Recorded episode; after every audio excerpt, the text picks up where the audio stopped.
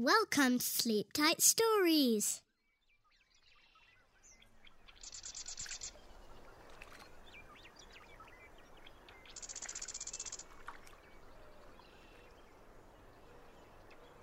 The Measuring Worm's Joke. One day there crawled over the meadow fence a jolly young measuring worm. He came from a bush by the roadside, and although he was still a very young worm, he had kept his eyes open and had a very good idea how things go in this world. Now, thought he as he rested on the top rail of the fence, I shall meet some new friends. I do hope they will be pleasant. I will look about me and see if anyone is in sight. So he raised his head high in the air, and sure enough, there were seven caterpillars of different kinds on a tall clump of weeds nearby. The measuring worm hurried over to where they were, and making his best bow, said, I have just come from the roadside, and I think I shall live in the meadow. May I feed with you? The caterpillars were all glad to have him, and he joined their party. He asked many questions about the meadow and the people who lived there and the best place to find food. The caterpillars said, Oh, the meadow is a good place, and the people are nice enough, but they are not at all fashionable. Not at all. Why, said the measuring worm, if you have nice people and a pleasant place in which to live, I don't see what more you need. That is all very well, said a black and yellow caterpillar. But what we want is fashionable society. The meadow people always do things in the same way, and one gets so tired of that. Now, can you not tell us something different, something that worms do in the great world from which you come? Just at this minute, the measuring worm had a funny idea, and he wondered if the caterpillars would be foolish enough to copy him. He thought it would be a good joke if they did, so he said very seriously, Uh, I notice when you walk, you keep your body quite close to the ground.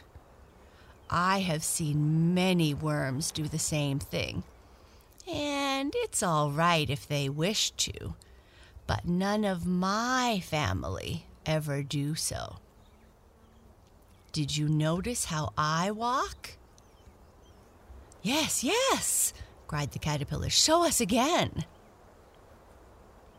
So the measuring worm walked back and forth for them, arching his body as high as he could and stopping every little while to raise his head and look haughtily around.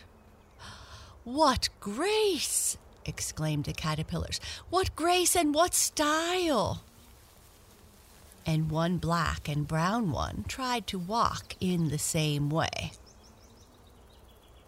The measuring worm wanted to laugh to see how awkward the black and brown caterpillar was, but he did not even smile. And soon, every one of the caterpillars was trying the same thing and saying, Look at me! Don't I do well? Or how was that?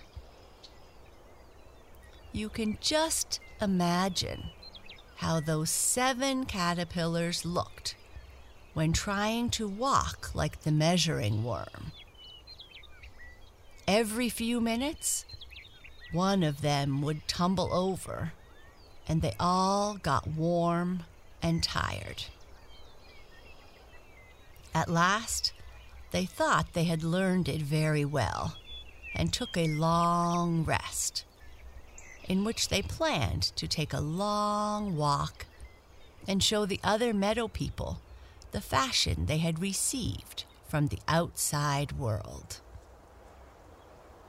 We will walk in a line, they said, as far as we can, and let them all see us. Ah, it will be a great day for the meadow when we begin to set the fashions. The mischievous young measuring worm said not a word. And off they started. The big black and yellow caterpillar went first, the black and brown one next, and so on, down to the smallest one at the end of the line all arching their bodies as high as they could. All the meadow people stared at them, calling each other to come and look. And whenever the caterpillars reached a place where there were many watching them, they would all raise their heads and look around exactly as the measuring worm had done.